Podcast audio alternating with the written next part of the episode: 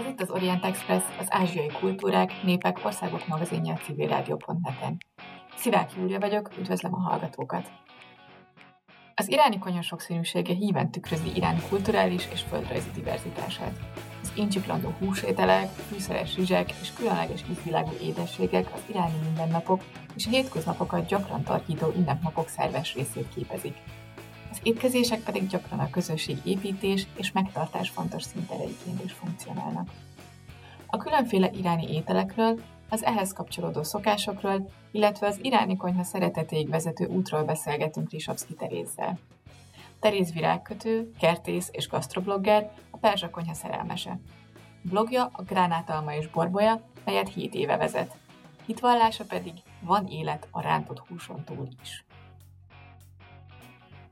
Felhívjuk hallgatóink figyelmét, hogy az Orient Express adásai nem csak a civilradio.net-en hallgathatók, hanem podcastként az interneten is, az expressorient.blog.hu oldalon, a YouTube csatornánkon, továbbá a Soundcloudon, a Spotify-on, az iTunes-on és a többi podcast alkalmazásban is, méghozzá bárhol, bármikor, bármilyen kütyüvel.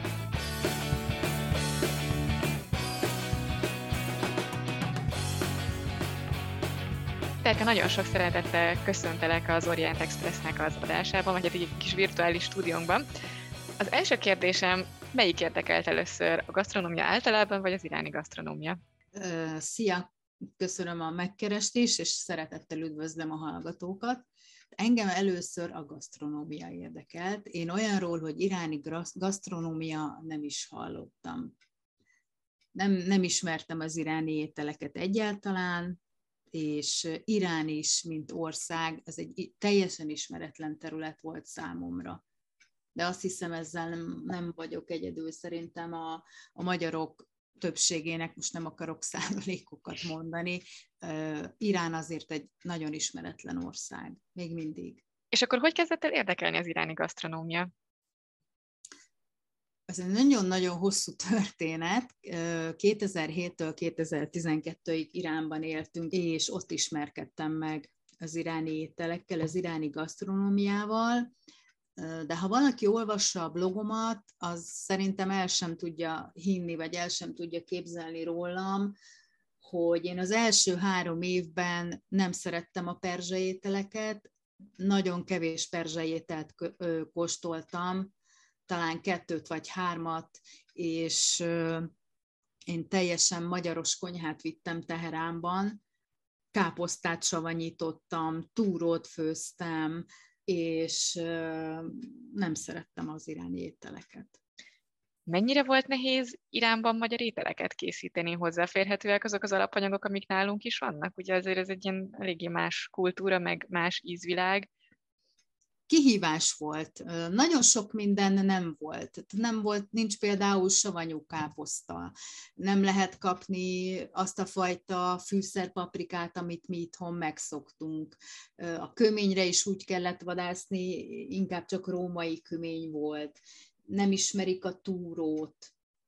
Teljesen mások az ízek, a fűszerek, az alapanyagok, de hát én egy talpra esett magyar asszonyként sikeresen megoldottam ezt a kérdést. Mondom, tehát túrót főztem, káposztát savanyítottam, itthonról mindig került a bőrönbe füstölt húsízű kocka, hogyha valami füstölt ízű ételt kellett készíteni.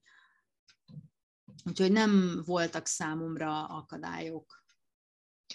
És akkor, hogyha ennyire elszánt voltál, hogy a magyar ízeket Teheránban is az asztalra tud rakni, akkor hogyan sikerült mégiscsak megbarátkoznod a perzsa konyhával? Amikor mi kiérkeztünk, akkor én az első héten egy séta alkalmával a Teheráni Mellát parkkal szembeni kis büfében, büfénél árusítottak egy tradicionális sételt, az asher estét, ez a gyakorlatilag tészta leves, ez egy nagyon sűrű, főzelékszerű, főzelék állagú leves, tésztával, hüvelyesekkel, zöld fűszerekkel, lencse, bab és csicseri borsó van benne, és a tetején pedig tejsavó, illetve olajban pirított menta van.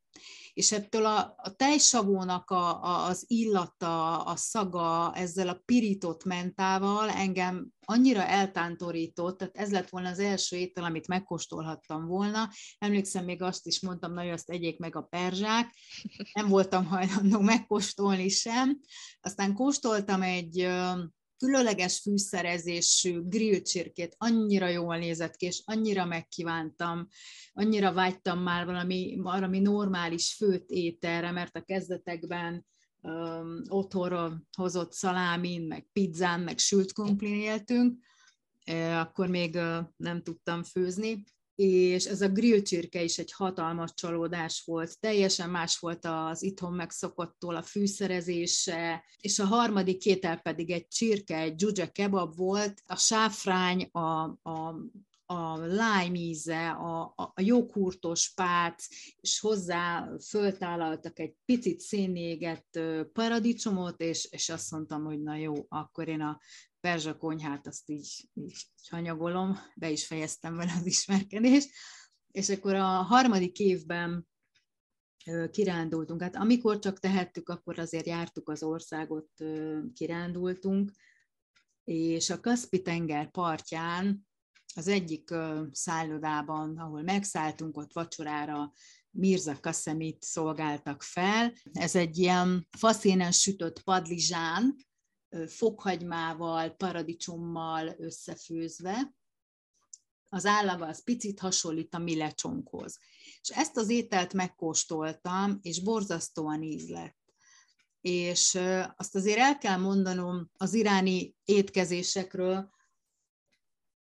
hogyha valaki egy-két hetet eltölt Iránban, és járja az országot, vagy akár vendégként érkezik, szerintem már a második héten bármit hajlandó elkövetni, csak ne kebabot kelljen ennie, és én is úgy voltam vele, hogy nem akarok több kebabot enni, bár nagyon finom, és ezért megkóstoltam ezt a mírzát, és borzasztóan íz lett, és hát mi örökké vitáztunk, hogy perzsa gasztronómia, mint olyan nem létezik, mert, mert száraz, csak eszik a száraz rizst, meg a száraz kebabot, van egy-két jó ételük, és akkor én valahogy úgy szöget ütött a fejembe, hogy na most akkor én, én be fogom bizonyítani, hogy, hogy, hogy van olyan, hogy, hogy perzsa gasztronómia, hogy igenis az iráni ételek jók, és azt is elhatároztam ott a Kaspi-tenger partján, hogy egyszer majd én egy perzsa szakácskönyvet fogok írni.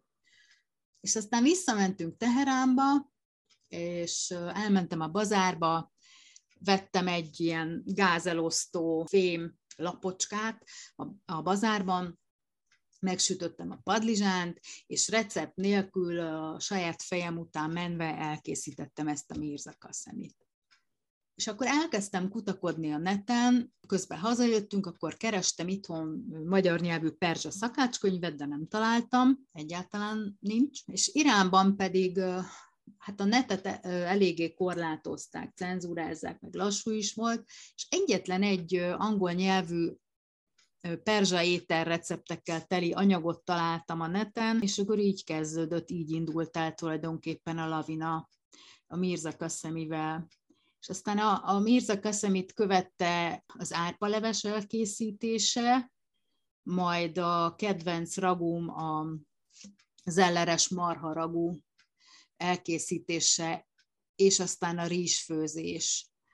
És egyre csak azt éreztem, tehát olyan, olyan furcsán vannak megír, megírva egyébként a, a angol nyelven a perzsa receptek, hogy egyszerűen nem értettem, hogy hogy következik egyik mozzanatból a másik, egyszerűen valamelyik recept annyira érthetetlen, és azt mondtam, hogy oké, okay, ez itt le van írva, meg le is fordítom magamnak, de én ezt az ételt nem fogom tudni elkészíteni. Tehát ez itt egy akkora katyfasz, és akkor elhatároztam, hogy beiratkozom főzőiskolába, mert hogy főzni minden nyelven ugyanúgy kell, tehát még az sem tántorította el, hogy nem beszéltem a fárszi nyelvet, a tanárnőm törte az angolt, mondtam, hogy ha látok mindent, akkor, akkor sinel leszek.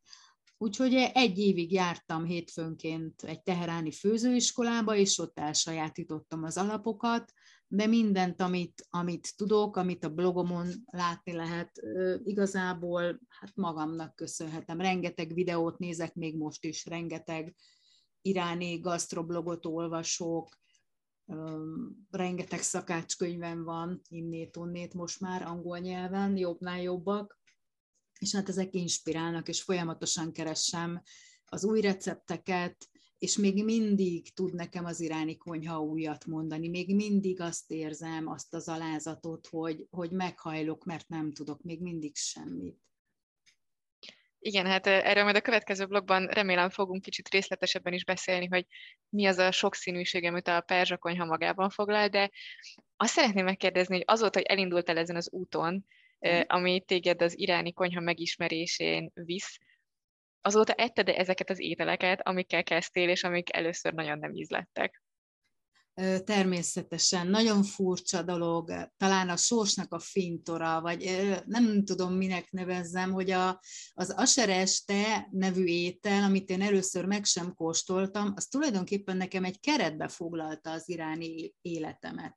Tehát ez volt az első étel, amivel az első héten találkoztam, és ez volt az utolsó, amit a diófák árnyékában ülve egy karadzsi kertben nagyon kedves iráni barátainknál búcsúebéntként sírva fogyasztottam el.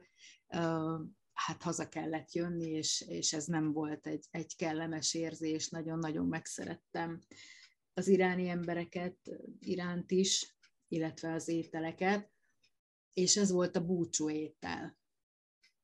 És akkor mire tudod visszavezetni azt, hogy elsőre ennyire taszított ez, a, ez az étel, hogyha ugyanakkor meg a végére ennyire megszeretett? Tehát van egy ilyen, az embernek így adaptálnia kell valamennyire a, az ízlését ahhoz, hogy, hogy ehhez hozzászokjam? Igen, nagyon. Először is, tehát egy, egy magyar konyhán, ö, magyar konyhához szokott magyar embernek, úgymond magyar gyomrú embernek, ö, aki, tehát kell ehhez egy, egy nagyon nagy nyitottság más kultúrák iránt, más ízek iránt. Ugye 2007-ben, amikor még kimentünk, akkor még itthon is csak bimbózott a gasztroforradalom.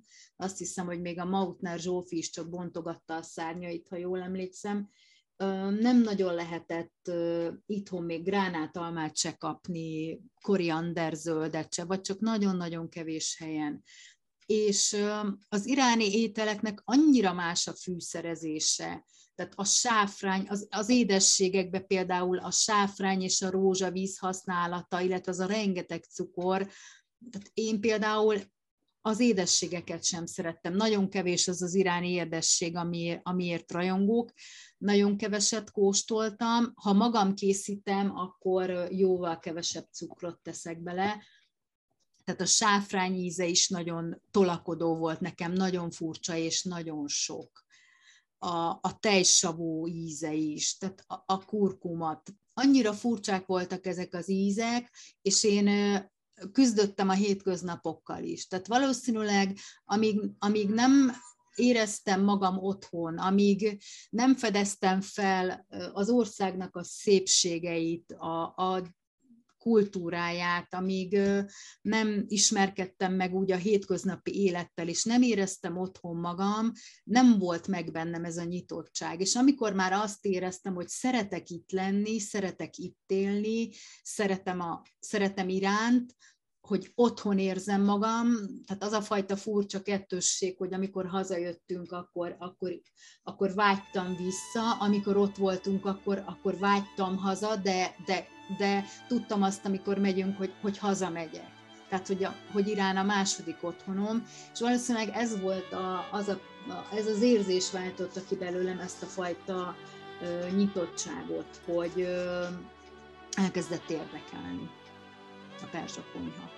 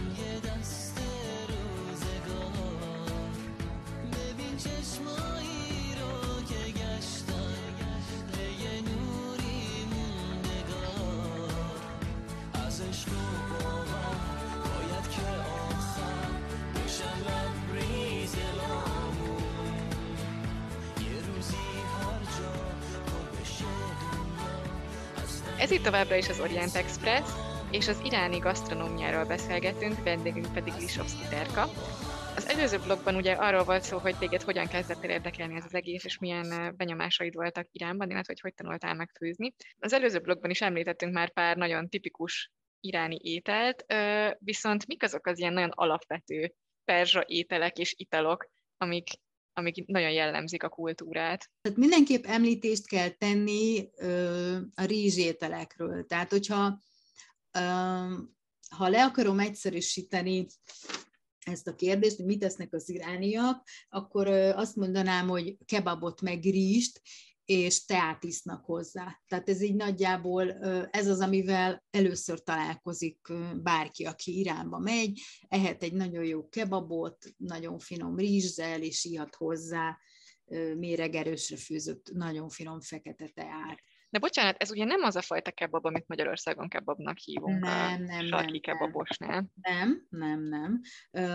A kebab az, az Iránban faszénen, parázson ö, sütött grill étel, nyársra húzott hús, tehát faszénen sütött nyársra húzott hús, amit előtte ö, napokig pácolnak.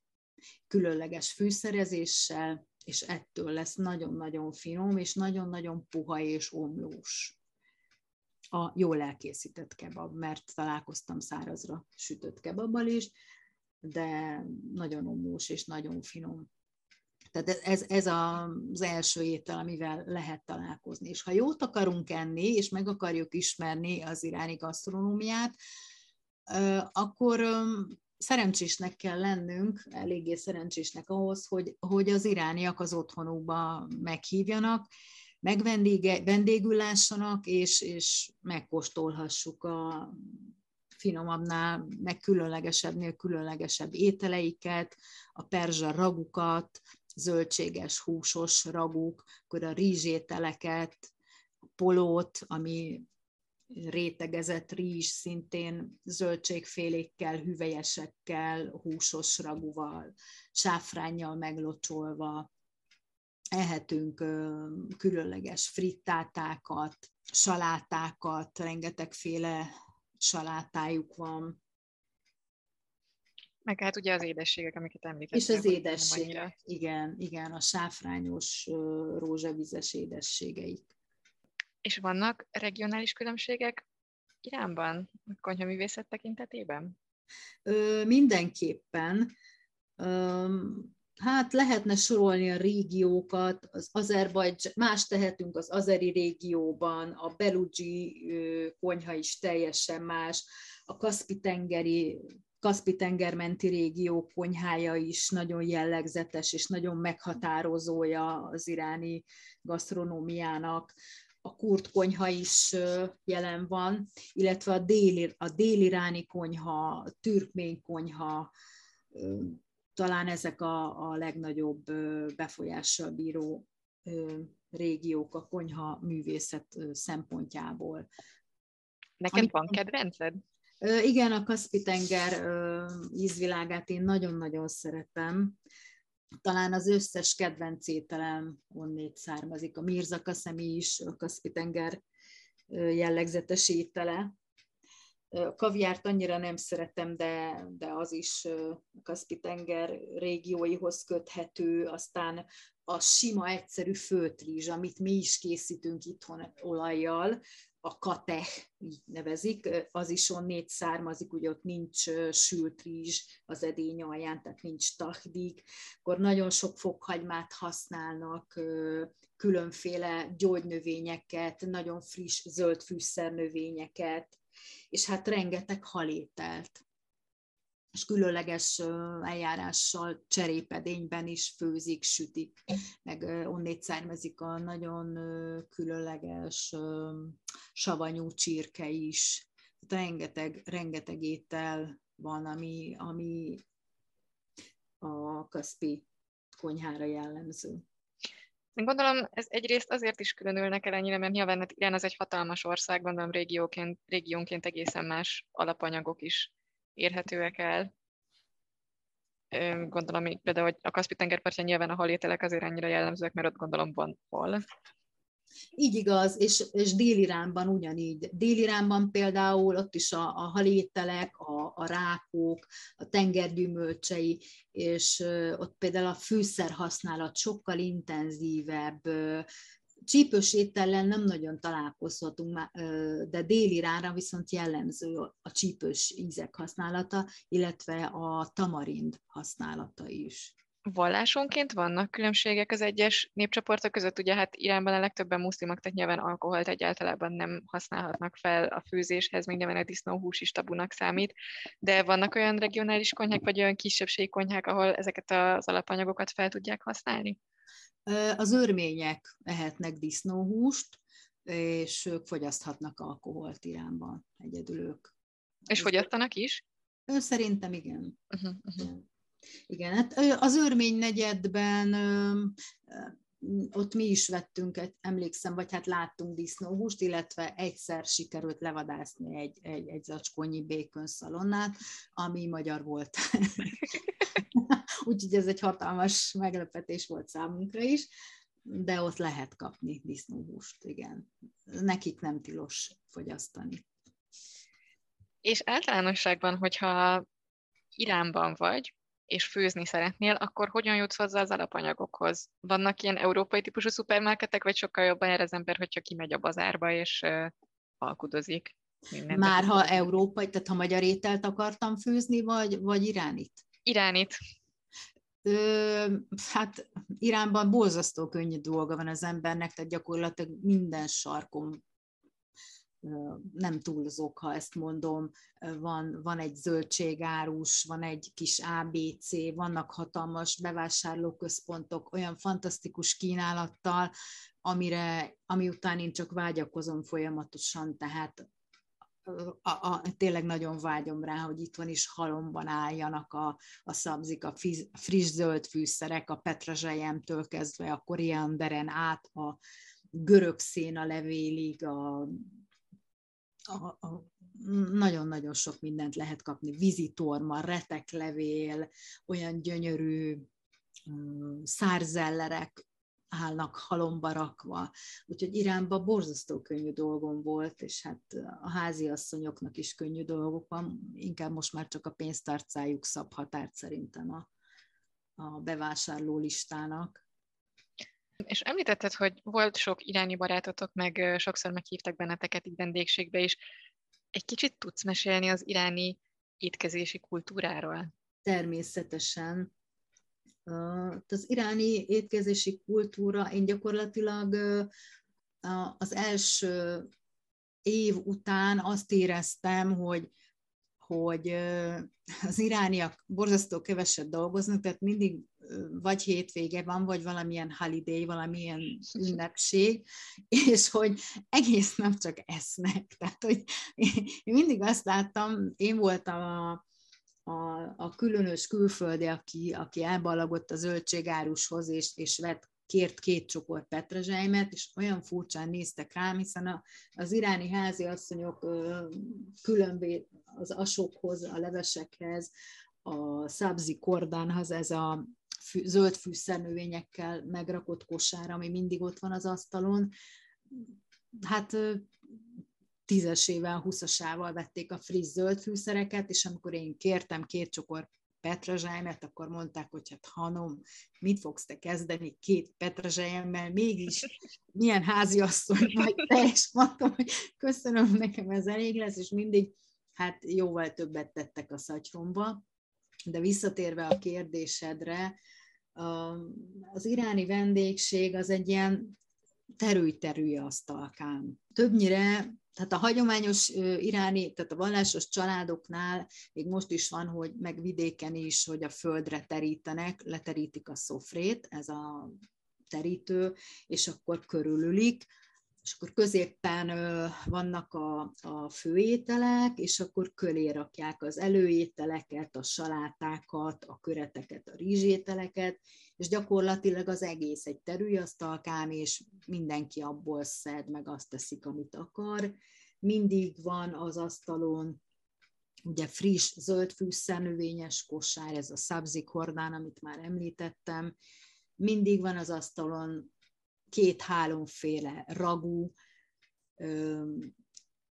rizs, vagy valamilyen rizses étel, valamilyen poló, saláták, kenyér is mindig ott van az asztalon, előételnek a, a mártogatósok, a fűszerezett, pácolt olivabogyó, és akkor a zár, az étkezés zárásaként pedig gyümölcsöket, édességeket szolgálnak fel, és mindig van tea is, illetve a joghurt, fűszeres joghurt ital, ami az étkez, illetve az emésztés megkönnyítését szolgálja. Ez a dúg. És ö, azt tudom, hogy Iránban nagyon nagy kultúrája van az udvariasságnak. Igen. Vannak olyan szokások, amik az étkezéshez kapcsolódnak? Mondjuk gondolok erre, hogy például Magyarországon ugye a tukmálásnak a, a kultúrája az nagyon erős. Ugyanez megvan Iránban is? Igen, természetesen a, a, az udvariassági szokás, a tarof, az jelen van a, a hétköznapi életben és a vendégségek alkalmából is. Háromszor illik kínálni a vendéget, és a vendégnek háromszor illik elutasítania az ételt. És az udvariasság még abban is megmutatkozik, hogy először ugye a nőket kínálják, és először az idősebbeket, aztán a, aztán a nőket, de mindig legesleg először a vendéget.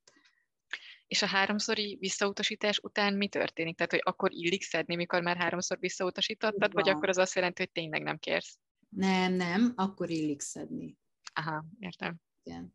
De háromszor illik visszautasítani. Ez gondolom inkább ilyen ebéd vagy vacsora szokott lenni ez az ilyen nagy vendégség. Melyik számít fontosabbnak, az ebéd vagy a vacsora? Az ebéd az kisebb étkezés, a vacsora. A vacsora mindenképp. Bár hát ebéden is voltunk, tehát hivatalosak meghívott vendégként sokszor, de hát mikor mire invitálnak, de inkább a vacsora az, ami, ami nagyobb étkezés. És mikor szoktak vacsorázni az irányák? Hát eléggé későn, 8 óra, 8-10 óra körül későn. És mi a helyzet a reggelivel és az ebéddel? Mik a tipikus reggelis és ebédes ételek? Reggelire, a reggeli is egy terülyasztalkám, nagyon szeretik, a, és nagyon kiváló minőségűek a, a sajtok, a feta sajtok, a jussajtok, valamilyen lekvárral, és ami nagyon különös, hogy uborkát tesznek hozzá. A répa lekvárhoz például. Répa lekvár, jussajt és uborka. Ez a Mester hármas, nagyon finom együtt, csak elsőre nagyon-nagyon furcsa. Ez a répalekvár, ezt hogy kell elképzelni, ez édes vagy sós?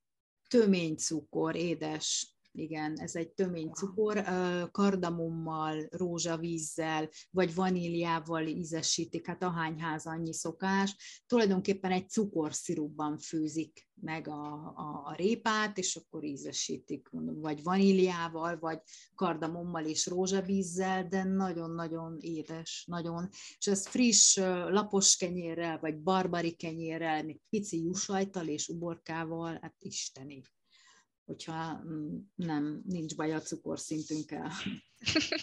Illetve, bocsánat, még a reggelihez hadd tegyem hozzá, hogy a tojás, tojásos ételek is ott vannak, nagyon finom paradicsomos omletet készítenek, datojás omletet, akkor van egy jellegzetes lencsés ételük, amit szintén reggelire szolgálnak fel, melegételként, gyümölcsöket is megtalálhatunk, tehát nagyon színes a reggeli kínálata is. Az ebéd az, az, az többnyire, hát ha, hát ha otthon ebédel valaki, akkor nyilván, amit a háziasszony feltálal, de kiszaladnak szerintem egy kebabozóba, és esznek egy kebabot. Tehát az a, az a leggyorsabb, és a legfinomabb. Azért ez eléggé időigényes lehet ennyi fajta ételt elkészíteni um, a háziasszonyok szoktak dolgozni, vagy még mindig jellemző az, hogy inkább otthon vannak és a háztartást vezeti? Jellemzően otthon vannak és a háztartást vezetik, ha pedig dolgoznak, én úgy tudom, akkor azt ők kiszokták hangsúlyozni, hogy ők nem azért dolgoznak, mert a férjük nem tudja őket eltartani, hanem azért, mert ők szeretnek dolgozni de jellemzően otthon vannak, és hát hatalmas üstökben, alumínium edényekben főzik, én többször láttam. ahogy készítik ezeket az ételeket. Hát ha összejön a család, akkor, akkor ott, ott reggeltől estig készülődnek és főznek. És gondolom, ilyenkor több generáció főz együtt. Egyébként Iránban azok alapján, amiket nekem elmondtál, nagyon úgy tűnik, hogy az étkezésnek van egyfajta ilyen család összekötő szerepe is, meg ez egy ilyen viszonylag központi dolognak tűnik. Ezen kívül van azért éttermi kultúra is, vagy az otthon főzött ételnek sokkal nagyobb a renoméja?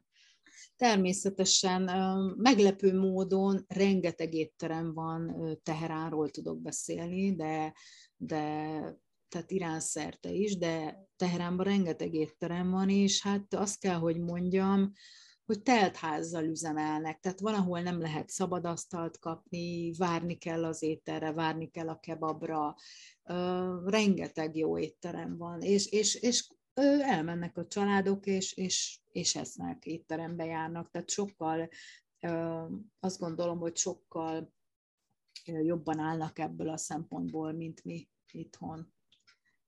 Én itthon kevesebbet fordulok elő étteremben, Iránban ez, ez, ez egy jóval magasabb szám. Tehát én azt gondolom, hogy Iránban nagyon jó étterem tulajdonosnak lenni, tehát egy, egy nagyon biztos megélhetés. Mi történik az iráni gasztronómiával Ramadán és iftár idején?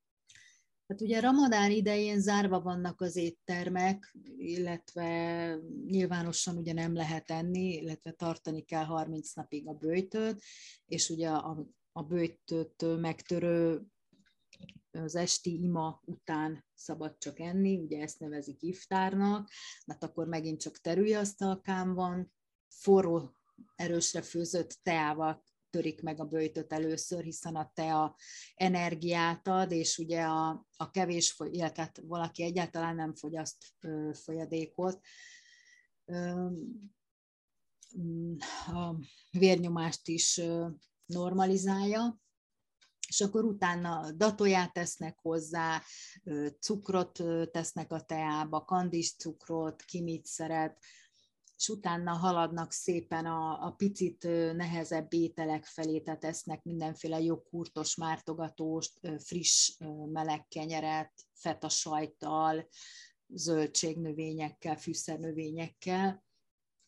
Az asereste is egy jellemző étele a bőjtnek, aztán halim, akkor a, a gejme is, hát attól függ, hogy mit szeret a család, tehát valamilyen ragú ott is van az asztalon, ami, amit szeretnek, azt, azt készíti a háziasszony, és akkor ilyenkor éjszakában nyúlóan tart a lakoma, sokszor hajnalig, sáfrányos rizspudingot, meg halvákat rendszeresen, az a rendszeresen feltalálják, azok tipikus ramadán ételek, és erőt gyűjtenek a következő napi próbatételhez.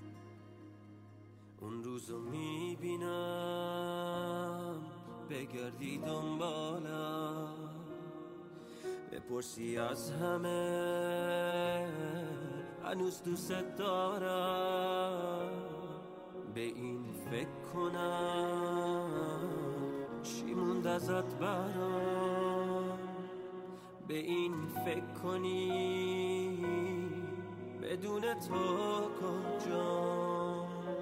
نگاه کنی برات چی مونده از شکست؟ پلایی که یه شب پشت سرت شکست. ندونی از خودت کجا فرار کنی ندونی با دلت باید چه کار کنی. به این فکر کنی چجوری برگردی؟ بپرسی از خودت کجا گمم کردی؟ شاید یه روز سر شاید یه شب دلت بخواد بشه.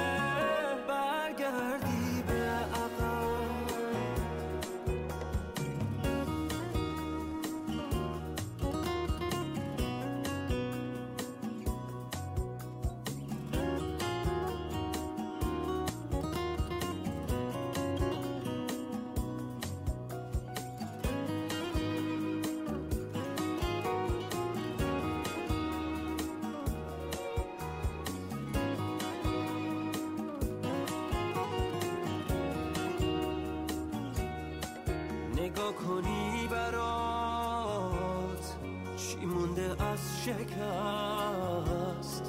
پلایی که یه شب پشت سرت شکست. ندونی از خودت کجا فرار کنی. ندونی با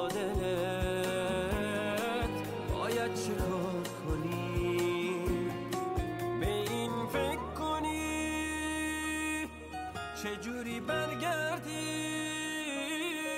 بپرسی از خودت کجا گمم کردی؟ شاید یه روز سر شاید یه نیمه شب. دلت بخواد بشه.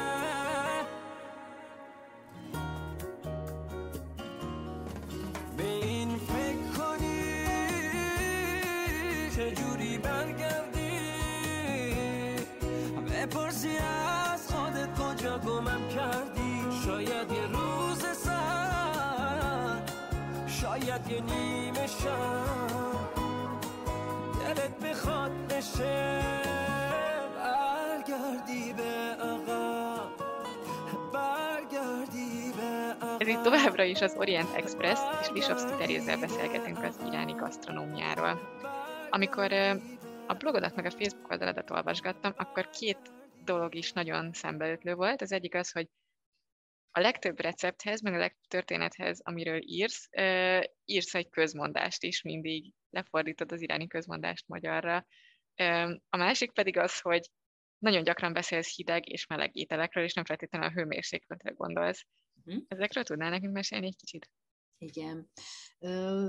A közmondásokkal én színesíteni szeretném a blogot, tehát nem, nem nagyon szeretnék átlagos blogot vezetni, tehát mindig mondom, hogy én egy, most nem akarok nagyképű lenni, de, de egy, egy sajtos pogácsáról nem tudnék úgy írni, szeretem nagyon a sajtos pogácsát, de, de hogy, a, hogy, hogy az nem. Tehát, hogy, ha fölmegyek a netre, akkor kismillió sajtos pogácsa recept van fönt, és én azt és finom, meg szeretem, de nem tartom különlegesnek.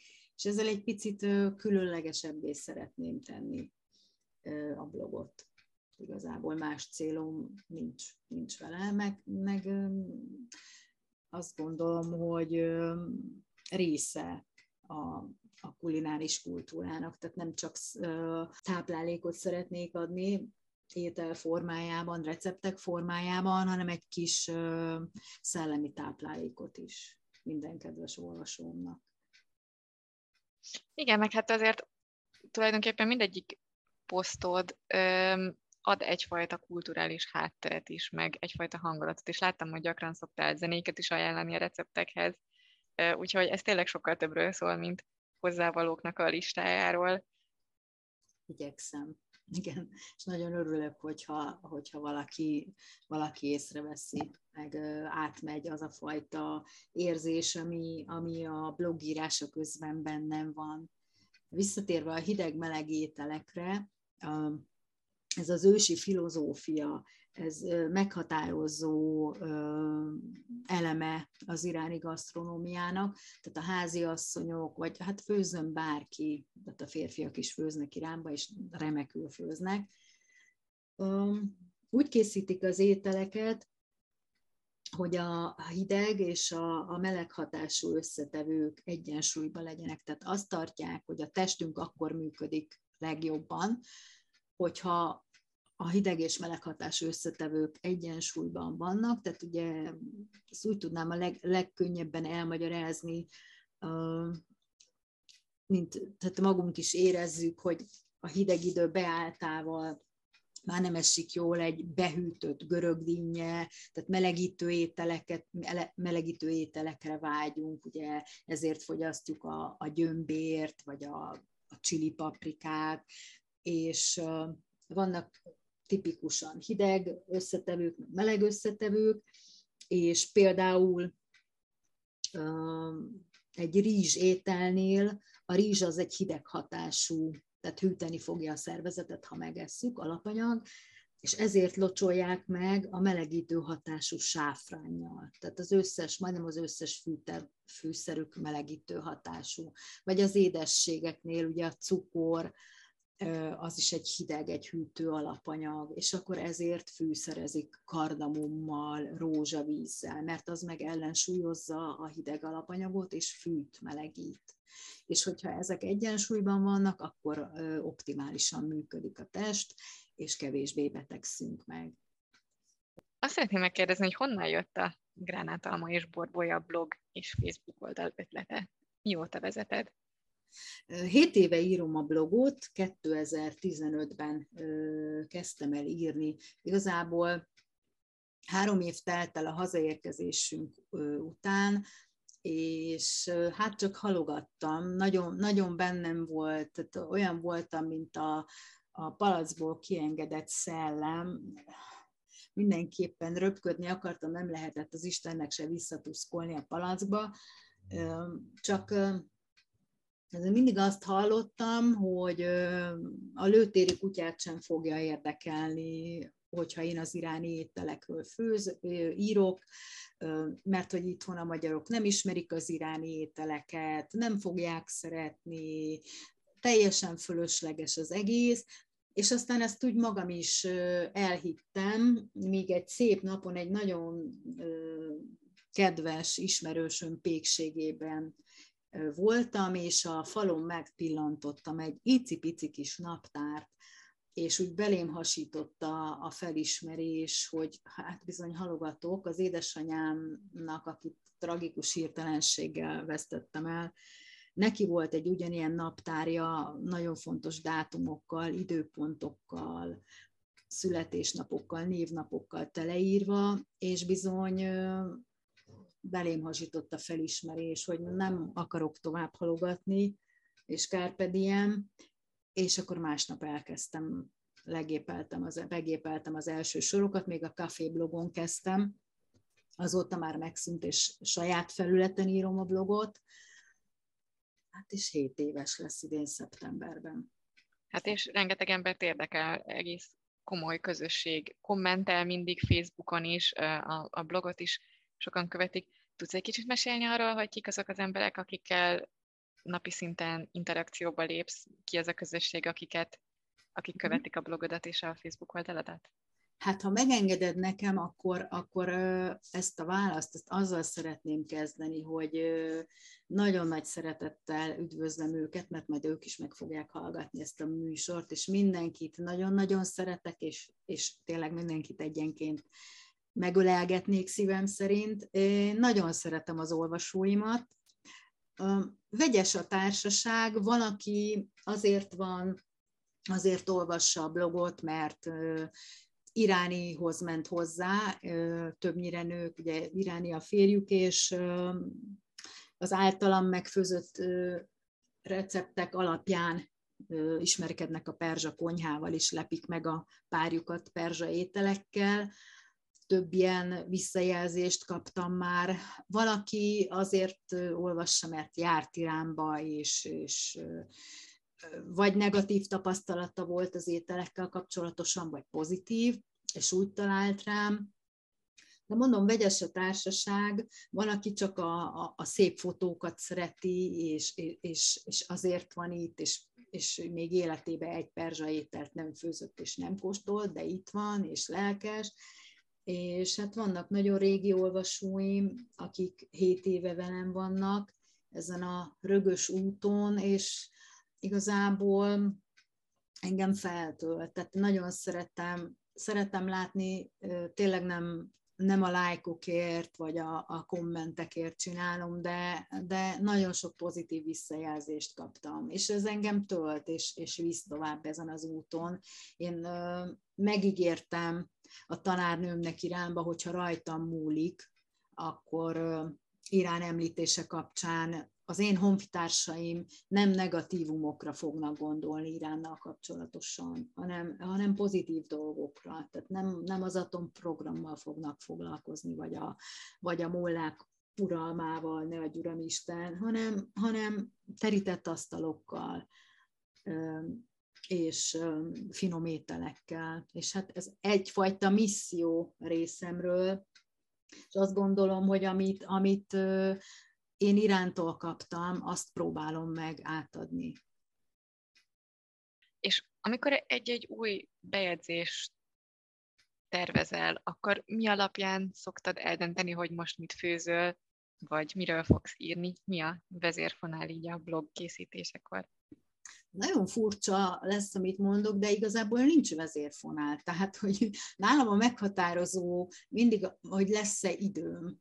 Ö, sokszor van, hogy olyan ételt főzök, ami, ami éppen szembe jön, vagy amit a hűtőben fonnyadozik valami, és akkor beugrik, hogy hopp, akkor ebből ezt meg ezt lehetne főzni a blogra, vagy kimegyek a piacra, vagy elmegyek a zöldségeshez, és akkor látok valamit, és akkor abból ugrik be valami, vagy vagy tehát igyekszem szezonális is lenni egyébként, tehát főleg szezonális ételeket főzök, tehát padlizsán szezonban padlizsános ételeket, hogy azért pénztárcabarát is legyek, mert azért elég drága itthon most már minden sajnos.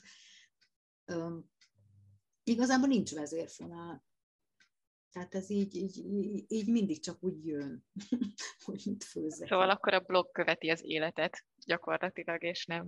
Igen, igen, igen. Hát az elején még, az elején elindultam, tehát ott még volt egy vezérfonál, szépen felépítettem, ugye az első bejegyzés, nem tudom, olvasta, de ugye a perzsa konyhaművészet története dióhéjban, aztán megismerkedtünk az alapanyagokkal, a különleges fűszerekkel, akkor van egy fűszerlexikon nevű fejezetem is, ahol mindig egy fűszerről beszélek épp, Iránban használatos különleges fűszerről, és akkor igyekeztem az elején a tradicionális jellegzetes ételeket elkészíteni, mondom, szezonális, tehát ami, aminek éppen szezonja van, vagy különlegesség, vagy, vagy szembe jön.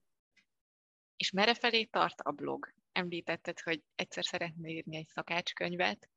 Igen, még mindig abban a stádiumban tar vagyok, hogy egyszer szeretnék egy szakácskönyvet. Ugye volt itt ez a két év pandémia, ami hát mindenkit megviselt mindenféle módon, anyagilag is, mentálisan is. Aztán most itt van a jelen gazdasági helyzet, és megint nem tervek vannak, de egyszerűen tehát tudjuk, hogy olyanok most a körülmények, meg olyan az életünk, hogy, hogy nem lehet előre tervezni.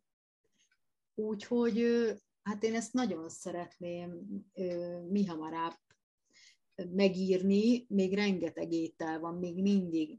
A váza már megvan, meg, meg elég sok ételt megfőztem már ahhoz, hogy mondjuk egy egyszerűbb szakácskönyv akár ki is adható lenne már a receptekből. Hát biztos vagyok benne, hogy a hallgatók közül is nagyon sokan szívesen forgatnák majd ezt a szakácskönyvet, viszont addig is, amíg megírod, addig elmondanád, hogy milyen felületeken lehet találkozni veled, és hol lehet követni a receptjeidet? É, igen, tehát gránátalma és borbolya.hu az oldalnak a, a címe, ott, ott írom a blogot, illetve van a, a blognak egy Facebook oldala is, a gránátalma és borbolya, nevet viseli szintén. Van egy Instagram oldalam is, de, de megmondom őszintén, hogy arra már nincs szabad vegyértékem, tehát nem is tudom, mikor raktam oda föl utoljára receptet ott angol nyelven is írtam egy kis szöveget minden recepthez, de hát az Instát azt nagyon hanyagolom, úgyhogy inkább a Facebookon találnak meg az olvasók. Nagyon köszönjük Lisovszki Teréznek, hogy elfogadta a meghívásunkat, köszönjük a hallgatóknak a figyelmet. Önök az Orient Express-t, a civilradio.net ázsiai magazinját hallották, a műsor Szilák Júlia vezette. Felhívjuk figyelmüket, hogy az Orient Express adásai nem csak a civilradio.net-en hallgathatók, hanem podcastként az interneten is. A címünk expressorient.blog.hu, de ott vagyunk a YouTube-on, a Soundcloud-on, az iTunes-on, a Spotify-on és a többi podcast alkalmazásban is, Facebookon pedig a Pázmány Péter Katolikus Egyetem Modern Kelet-Ázsia kutatócsoportjának oldalán lehet megtalálni az adásokat és készítőiket. A viszonthallásra tartsanak velünk két hét múlva is!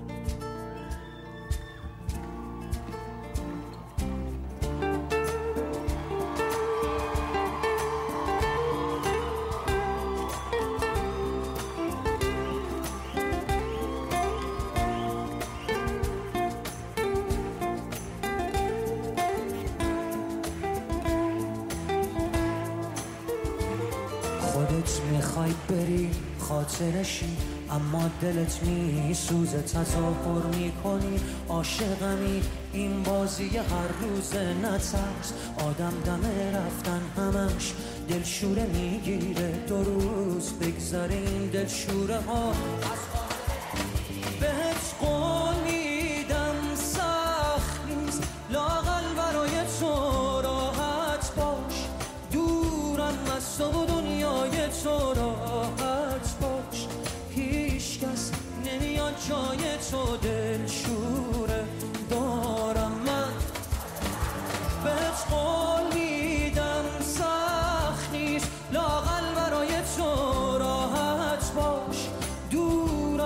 تو دنیای تو راحت باش.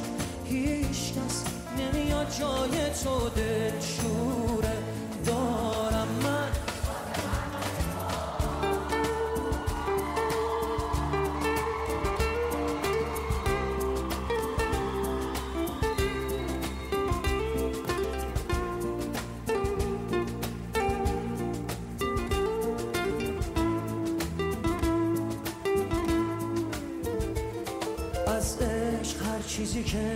می‌شناسم و از من گرفتی تو تو باقی مونده. احساسم و از من گرفتی و می‌خوای من باشی و یادت بره. مایی وجود داره خودت آماده. رفتنی و ترست نمی‌ذاره اصلا نترس راحت برو بی من. هیچکی به جز تو منو یادش نیست. فکر کردی کی از من خبر داره. راحت برو هیچکی حواسش نیست. بهت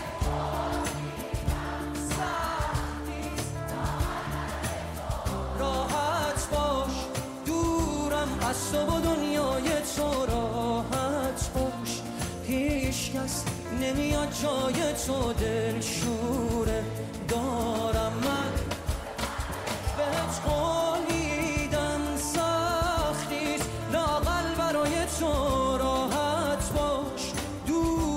از تو و دنیای تو راحت باش. هیچ کس نمیاد جای تو دلشوره.